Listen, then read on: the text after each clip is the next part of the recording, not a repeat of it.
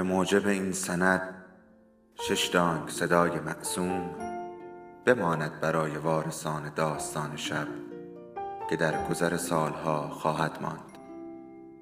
ارادتمند داستان شب.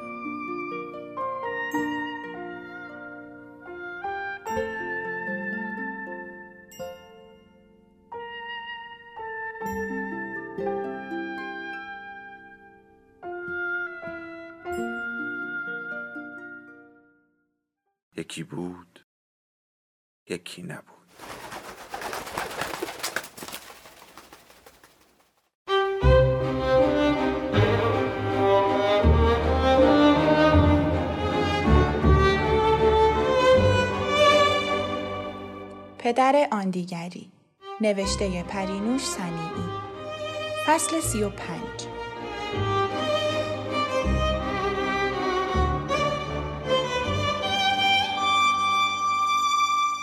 سفر دردناک من بالاخره به پایان رسید. برای اولین بار با اشتیاق به خانه برگشتم. فکر بچه ها و خانه و زندگی یک لحظه رهایم نکرده بود. با وجود غم و اندوه عمیق از اجرای نقشی که به عنوان تنها دختر مرحوم باید بازی می کردم عاجز بودم. به هر کس که از در وارد می شد باید ثابت می کردم که ازادارم. این تظاهرات مانع سوگواری درونیم می شد. تنها جایی که می‌خواستم خانه خودم بود. شادی و آرش با شادمانی به پیش باز آمدند ولی شهاب فرار کرد و مثل همیشه در اتاقش ناپدید شد. ناصر گفت می‌بینی هیچ کارش به آدمیزاد نمی‌بره؟ اگه بدونی چقدر اذیت کرد. می‌دانستم که این رفتار نوعی اعتراض است. به دنبالش رفتم و او را که پشت تختش مچاله شده بود بیرون کشیدم. من تمام شگردهایش را از بر بودم. سعی می کرد خودش را قهر نشان دهد ولی وقتی به خودم فشرده و بوسیدمش تمام مقاومتش پایان یافت و با سرمستی خود را در آغوشم رها کرد. سعی می کردم هرچه زودتر زندگی را به حال عادی بازگردانم. وظایف روزمره ام را که هیچ دوست نداشتم با دقت انجام می دادم. ولی دلتنگیم به پایان نمی رسید. هر روز پای تلفن با مادر و برادرانم حرف می زدم و گریه مفصلی می کردم. شهاب به دقت مواظب من بود و در عوض ناصر اصلا توجهی به وضع روحی من نداشت. مثل همیشه کار می کرد. خسته به خانه باز می گشت و می گفت که از خودگذشتگی برای خانواده را به حد کمال رسانده. مدام از زجری که در نبودن من کشیده بود و از اینکه مجبور بوده با این همه کار بچه ها را هم تر و خوش کند می گفت. نمی‌خواستم دعوا راه بیاندازم و بگویم که وظیفت بوده ولی سنگینی این منت را هم نمی توانستم تحمل کنم. در خود مچاله می شدم. از تعریف واقعی کذایی پارک سیر نمی‌شد و هر بار با عصبانیت و درد بیشتر آبروریزی آن روز را تشریح می کرد. اولین بار که این داستان را شنیدم حیرت کردم. اصلا باورم نمیشه. چطور ممکنه شهاب همچین کاری بکنه؟ چطور ممکنه؟ در کمال وقاحت جلو دوستام زن و بچه هاشون ایستاد و تو چشم من نگاه کرد و شلوارشو کثیف کرد. نمی‌دونی چه حالی شدم. حتما بچم مریض بوده. شاید چیز بدی خورده مسموم شده نتونسته خودشو نگر داره. نه خیر هیچ چیش نبود. پس حتما صبح کارشو نکرده بوده. می‌دونی صبح کلی طول می‌کشه تا کارشو بکنه. باید حوصله داشته باشی. اینم براش یه بازیه. بعضی وقتا اسباب بازی هم می‌بره همونطور که سر توالت نشسته بازی می‌کنه. وقتی میگم بچت دیوونه است میگی نه. آخه اونجا هم جای بازیه. ای بابا خب بچه است دیگه حالا اینقدر بزرگش نکن این اتفاق برای همه میافته اونا هم خودشون بچه دارن درک می‌کنن چی میگی؟ دیگه تو اداره نمی‌تونم سرم رو بلند کنم به نظر تو رئیسی که کسافت و شلوار گوهی بچهش و جلوی چشم کارمنداش بشوره دیگه آبرو براش میمونه؟ تو هم خیلی سخت می‌گیری. حالا میگی چی کار کنم؟ بکشمش؟ نه خیر نازش کن. اصلا می‌دونی اون مخصوصا این کارو کرد؟ می‌خواست منو خراب کنه. اگه بدونی چجوری تو چشام نگاه می‌کرد توی نگاهش تنفر لجبازی و یه جور حالت پیروزمندانه بود وا. چه حرفا می‌زنی؟ چرا باید با تنفر و لجبازی به تو نگاه کنه؟ مگه چی کارش کرده بودی؟ خیر سرم برده بودمش هموم. لباس تمیز تنش کرده بودم. صبونه براش تخم مرغ درست کرده بودم. برده بودمش پارک. ناهارم می‌خواستم ببرمشون رستوران. اونم خوب مزد دستم و داد. چهل روز بعد که بار دیگر برای دو روز به سفر می‌رفتم شهاب را روبرویم نشاندم. دلیل و مدت سفرم را به دقت برایش توضیح دادم ساده تر از آنچه فکر می کردم فهمید پذیرفت و به من حق داد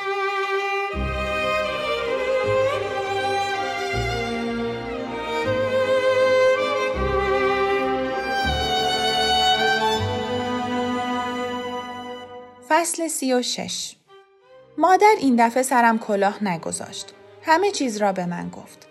در نتیجه غیبت او فشار زیادی بر من نیاورد. وقتی مادر به همراه بیبی وارد خانه شد، من هم مثل بقیه جلو دویدم و از آنها استقبال کردم. حضور بیبی واقعی عجیبی بود. همیشه ما بودیم که به خانه آنها می رفتیم. به خاطر نمی آوردم که بیبی هم به خانه ما آمده باشد. لباس، چهره، مدل روسری، طرز حرف زدن او که در شهر خودشان آن همه جذاب و دلفری بود با اینجا ناهماهنگی داشت و خود بیبی بی بیش از همه این موضوع را می‌دانست. به نوعی اعتماد به نفسش را از دست داده بود. آن زن توانا که در آنجا به همه دستور می‌داد در اینجا محجوبانه رفتار می کرد. وقتی مادر بزرگ با آن همه فیس و افاده، امه ها، فتان خانم و بقیه برای دیدن و سرسلامتی به بیبی بی آمدند، او بیشتر معذب شد. خصوصا که مادر بزرگ در مورد روسری او، ایالواری پسرش و خرج زیاد مهمان حرفهای نیشداری زد. اسی گفت کاش یه آجر دیگه داشتیم به سرش می‌زدیم. پدر برای اولین بار در عمرش درست حرف زد. خانم به ما افتخار دادن که تشریف آوردن. نمی‌دونید ما وقتی میریم پیششون چقدر به ما محبت می‌کنن. امیدوارم اینجا رو خونه خودشون بدونن و پیش ما بمونن. بیبی بی سرش را پایین انداخت و گفت ممنون پسرم ولی من خونه خودم راحت ترم. حالا هم به زور مریم اومدم. هرچی بهش گفتم اینجام دکتر هست همینجا میرم دکتر زیر بار نرفت و گفت باید بیای تهرون. خودم میبرمت پیش دکتر متخصص. حالا مثل اینکه شنبه وقت داده تو هم قربون دستت برای یک شنبه برام بلیت بگیر برگردم. مادر با جدیت گفت دیگه چی؟ این همه زحمت کشیدم که هنوز نیومده برگردی؟ ابدا. مگه من می‌ذارم؟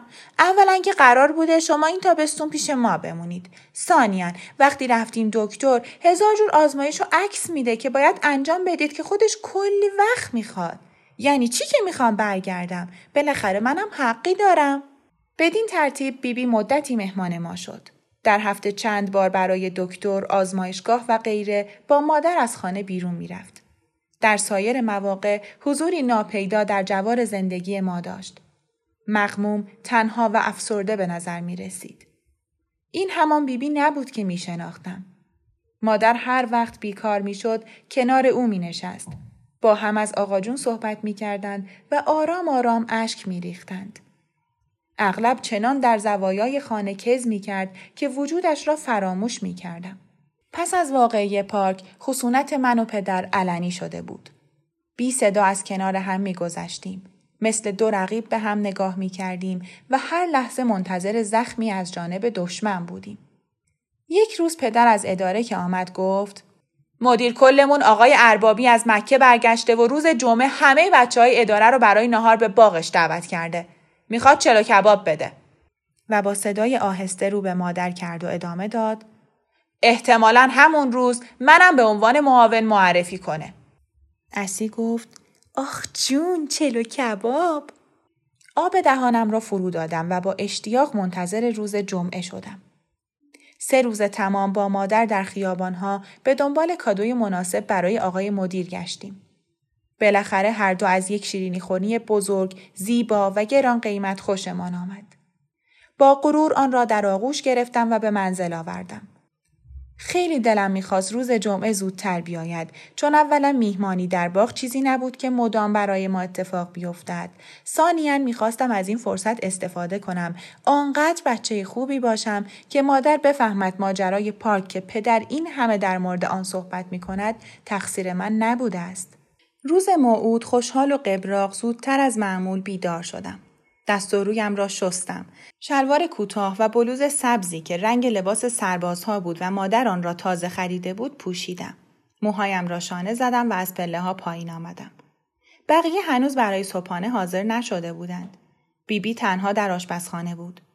با تعجب نگاهم کرد. به به چه گل پسر خوب و تمیزی. امروز تو شاگرد اولی زودتر از همه حاضر شدی. خندیدم. مثل اینکه خیلی خوشحالی. امروز مهمونی توی باغ دعوت دارید. حق داری خوشحال باشی. با اشتها صبحانه خوردم. بقیه هم آمدند. مادر میز صبحانه را که دید به بیبی بی گفت شما چرا زحمت کشیدید؟ دستتون درد نکنه. ما امروز همه خواب موندیم. دیرم شده. بیبی بی نگاهی خندان به من کرد و گفت بجز این کاکل زری که از صبح سحر بیداره. همه کاراشو کرده صابونش هم خورده دستشویی رفته. فقط منتظر شما هاست ببین چقدر خوشگل شده. با ورود پدر و شادی آشپزخانه شلوغ شد. مادر آرش را صدا کرد. برای همه چای ریخت و مشغول خوردن صبحانه شدند.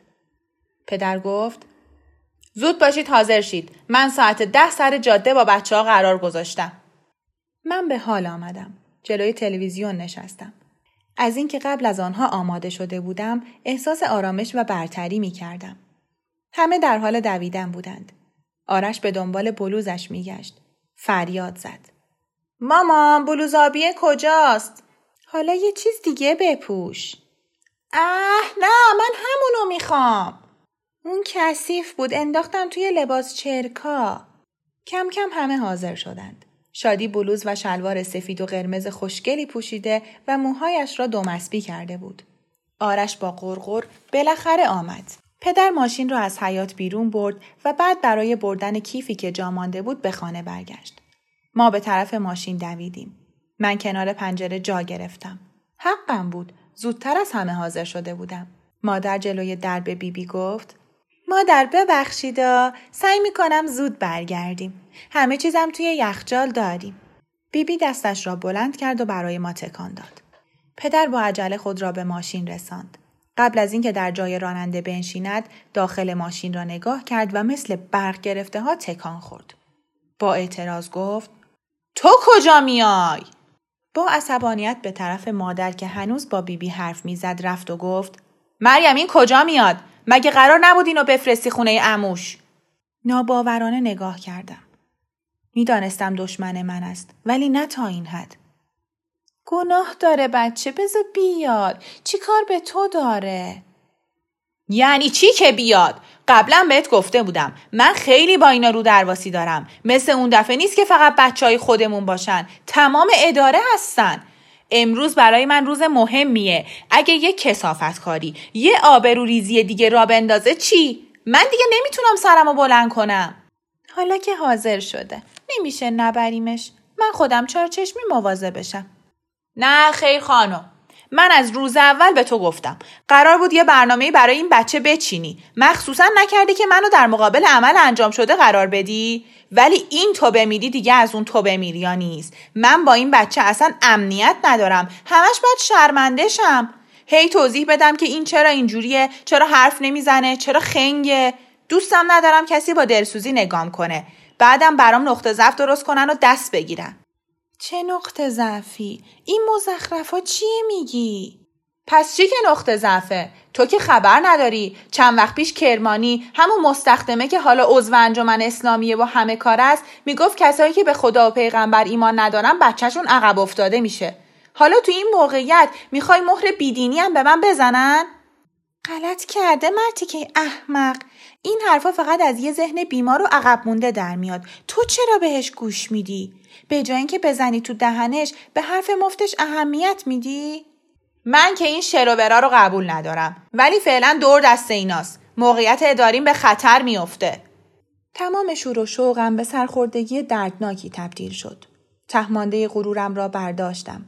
از ماشین پیاده شدم و به داخل خانه رفتم. سنگینی بار این تحقیر بیش از توان تحملم بود. آنها باز هم مدتی جلوی در جر و بحث کردند. من به اتاقم رفتم و روی تختم دراز کشیدم. به سقف خیره شدم. ته دلم هنوز امیدوار بودم. بعد از چند دقیقه آمدند. ببی گفت دیدی آمدند مامان ما رو تنها نمی‌ذاره. مادر کنار تختم نشست. نوازشم کرد و گفت ببین شهاب جون عوضش فردا خودم میبرمت پارک. نهار با هم میریم پیتزا می‌خوریم. بهت قول میدم. تازه هفته دیگه هم دست جمعی میریم پیکنیک با بیبی. بی. مگه نه؟ ناصر قول دادی یا؟ آره هفته دیگه خودمون با بیبی بی میریم پارک. بهت قول میدم. تازه خانم من می‌خوام یه دوچرخه براش بخرم. وای راست میگی؟ خوش به حالش. معلومه که راست میگم دو چرخش قرمزه. حالا پسر خوبی باش و پیش بیبی بی بمون. ما هم زود برمیگردیم. مادر صورتم را بوسید. ناراحت نباش پسرم. عوضش فردا با بابا میری دوچرخه می‌خری. خوش به حالت. کاشکی می‌شد منم امروز نمی‌رفتم. اصلا حوصله این آدما رو ندارم. تو هم اگه بیای حوصلت سر میره. خب خانم پاشو بریم دیگه دیر شد. مادر با تعنی از روی تخت بلند شد. با قصه هم کرد و از در بیرون رفت. ازش بدم آمد. چرا حقم را نگرفت؟ چقدر ضعیف و تو خور شده. صدای حرکت ماشین آخرین بارقه های امید را نیز در دلم خاموش کرد. به پشت پنجره دویدم. گوشه ای از ماشین را دیدم که از سر خیابان پیچید و ناپدید شد. آنها مرا نبردند. هنوز باورم نمی‌شد. دندانهایم را از خشم برهم فشردم و با پشت دست اشکهایم را از روی گونه پاک کردم. اسی گفت مردشور هرچه دوچرخه قرمز ببره. داشتم دیوانه می شدم. خود را به اتاق خواب پدر و مادر رساندم ولی در اتاق قفل بود. مدتی به در لگت زدم و مشت کوبیدم ولی فایده نداشت. بیبی بی لنگ لنگان بالا آمد و مرا با خود پایین برد. مدام برایم حرف می‌زد و قصه می‌گفت ولی من حتی یک کلمه از حرفهایش را نمیشنیدم افکار سیاه انتقام تمام هوش و حواسم را گرفته بود چه باید می کردم که هم وزن ظلمی باشد که بر من روا داشتند و نیش حرفهایی را که شنیدم از قلبم بیرون بکشد. اسی گفت میکشمشون. حالا ببینید. ببی با گریه پرسید. چطوری؟ ما که زورمون نمی‌رسه. ما هیچ کاری نمی‌تونیم بکنیم. چرا؟ زورمون به شادی که می‌رسه. تازه اگه اونو بکشیم بیشتر دلشون میسوزه. شادی رو می‌بریم پشت بوم از همون بالا پرتش می‌کنیم پایین. ولی حالا که شادی نیست. حالا خونهشون آتیش می‌زنیم. اون کاری نداره. مثل خسرو کبریت می‌بریم میندازیم توی کمد. ولی خودشون چیزیشون نمیشه. وقتی خوابن آتیش می‌زنیم که خودشونم بسوزن. آره آتیش خیلی خوبه. بیبی بی کتلت های دیشب را گرم کرد. با ماست و سبزی و نان روی میز گذاشت. من بین این دو تصمیم مردد بودم. گاه آنها را در آتش می سوزاندم و گاه بدن خرد شده شادی را که از پشت بام به پایین انداخته بودم نگاه می کردم. در آن لحظه شادی از نظر من عروسک مورد علاقه پدر و مادر بود که با خرد کردن آن می‌شد انتقام گرفت. به همین مناسبت وقتی جسد خونالود او را در ذهنم مجسم می کردم نه تنها احساس تأسف و دلسوزی نداشتم بلکه تمام نگرانیم این بود که مبادا بت دوست داشتنی آنها به طور کامل شکسته نشود.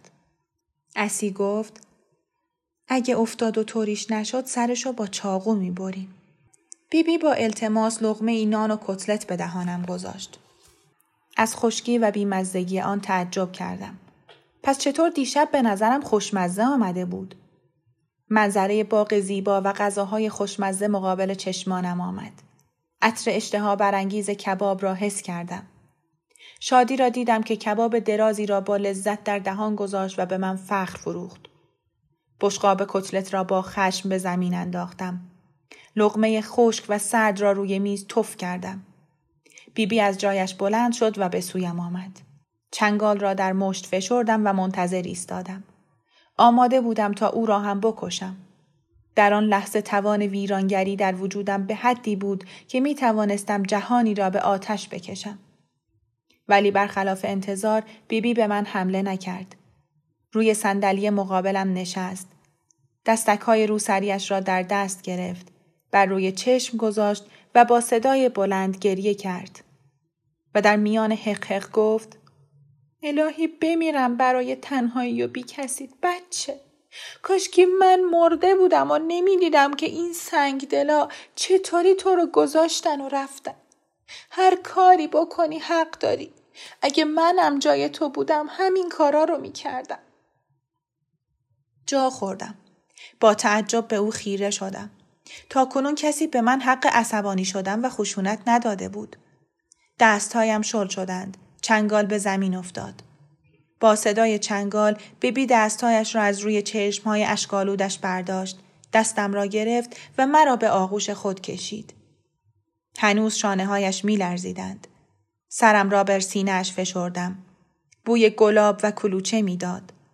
خود را به این آغوش گرم سپردم و بغزی را که از صبح داشت خفهم می کرد با صدای بلند بیرون ریختم. بیبی بی با دستهای مهربانش نوازشم کرد. گذاشت تا کمی گریه کنم. پس از مدتی گفت شهاب جون تو پسر خیلی خوبی هستی. تو هیچ عیبی نداری. به نظر من تو از همه اینا باهوشتری. اینا خنگن که نمی‌فهمن. راستش اگه منم جای تو بودم با اینا حرف نمی زدم. باز گریه کرد. حالا اگه می‌خوای چیزی رو بشکنی بشکن. منم کمکت می‌کنم. مبهوت مانده بودم. با تردید لیوانی را که روی میز بود برداشتم و بر زمین کوبیدم. بیبی هم لیوان خودش را برداشت و بر زمین زد. شعفی خاص در درونم دوید. به دور بر نگاه کردم. بشقابی را از داخل جازرفی برداشتم و بر زمین زدم. بیبی بشقاب غذای خودش را که ماست و کتلت در آن بود به زمین انداخت. ماست ها روی زمین پخش شد. باور نمی کردم. خندم گرفت. بیبی بی گفت می‌دونی چیه؟ این چیزا بیشتر به درد مامانت می‌خوره. شکستن چیزای اون فایده نداره. دلم خنک نمیشه. می‌خوام یه چیزی از اسبابای باباتو بشکنم. احساس کردم کسی از درون من حرف می‌زند. با اشتیاق سرم را تکان دادم. دست بیبی بی را گرفتم و به طرف پله ها کشیدم. بیبی بی با پای دردناکش از پله بالا آمد ولی اعتراضی نکرد. پشت در اتاق پدر و مادر ایستادم. بیبی بی گفت فایده نداره در قفل کردن. به بالای در اشاره کردم. سر کلید از لبه بالای در بیرون آمده بود. چند بار پریدم و نشان دادم که دستم نمی رسد. بیبی هم دستش را بلند کرد ولی فایده ای نداشت. دویدم و از اتاق صندلی کوچکم را آوردم. بیبی با سختی بالای صندلی رفت ولی باز هم دستش نرسید. موقع پایین آمدن روی زمین ولو شد. ترسیدم. جلو رفتم. بیبی دستم را کشید مرا در آغوش گرفت و با خنده گفت نگاه کن من و تو عین دیوونه ها چی کارا می‌کنیم هر دو مدتی در بغل یکدیگر خندیدیم خشم و درد لحظات پیش ناپدید شده بود بیبی بی گفت اینجا اتاق توه من دلم می‌خواست هم اتاق تو باشم ولی چون پام درد می‌کنه مامانت اسبابامو توی اتاق آرش گذاشت می‌خوای اتاق تو بهم نشون بدی؟ تا حالا اتاق تو خوب ندیدم. کمک کردم تا بیبی بی بلند شود و او را با خود به اتاق بردم. بیبی بی همه جا را نگاه کرد و گفت چه اتاق دلباز و خوبیه. دلم می‌خواد بیام اینجا. منو را میدی؟ با اشتیاق سرم را تکان دادم. پس بریم از بابام از پایین بیاریم. به یاد پای دردناکش افتادم. با ناراحتی به زانویش اشاره کردم. بیبی بی گفت نگران نباش. اگه تو موقع پایین رفتن و بالا اومدن کمکم کنی پام درد نمی‌گیره. کمکم می‌کنی؟ سرم را چندین بار تکان دادم. با هم لنگ لنگان از پله پایین رفتیم و با هر مشکلی بود اسبابهای ضروری بیبی بی را بالا آوردیم. می‌خواستم چمدانش را هم بیاورم ولی بیبی بی گفت اینو ولش کن لازمش ندارم هر وقت چیزی خواستم میام از توش بر میدارم حالا به نظر تو چی کار کنیم آشپزخونه رو تمیز کنیم بریم بخوابیم یا ولش کنیم همینطوری بمونه به فکر فرو رفتم تمایلم را به ادامه دعوا از دست داده بودم. نمیفهمیدم چه اتفاقی افتاده ولی آنها دیگر برایم اهمیتی نداشتند. شانه بالا انداختم. بیبی بی گفت من که همیشه جمع نمی کنم ولی این خورده شیشه ها رو برداریم که بعد تو پای خودمون نره باشه؟ تو هم کمک می‌کنی زودتر تموم شه بریم بخوابیم. می‌خوام برات یه قصه خیلی خوب بگم. دو نفری آشپزخانه را خیلی سریع جمع و جور کردیم. بیبی بی با کمک من از پله بالا آمد. پتویی روی زمین پهن کرد و بالش هر دویمان را کنار هم گذاشت. سرم را روی بازویش گذاشتم. چقدر این حالت را دوست داشتم. شادی همیشه همینطور در بغل مادر میخوابید. از وقتی که او آمده بود دیگر در آغوش مادر جایی برای من نبود. سرم را بیشتر در بغل او فرو بردم و با قصه خوشاهنگش به خوابی شیرین فرو رفتم.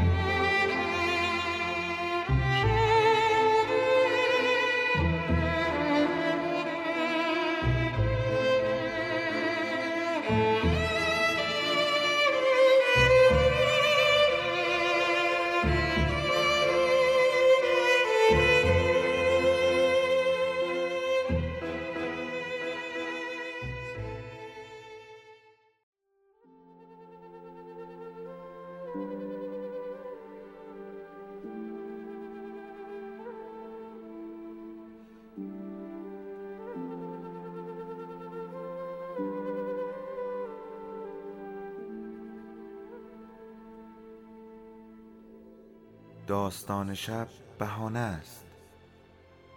برای با هم بودن دور هم نشستن شنیده شدن.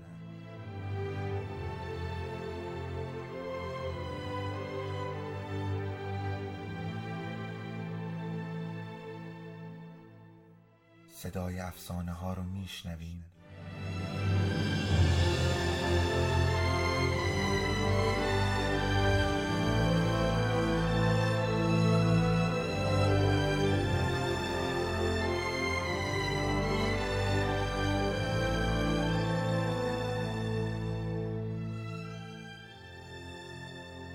شبتون بخیر.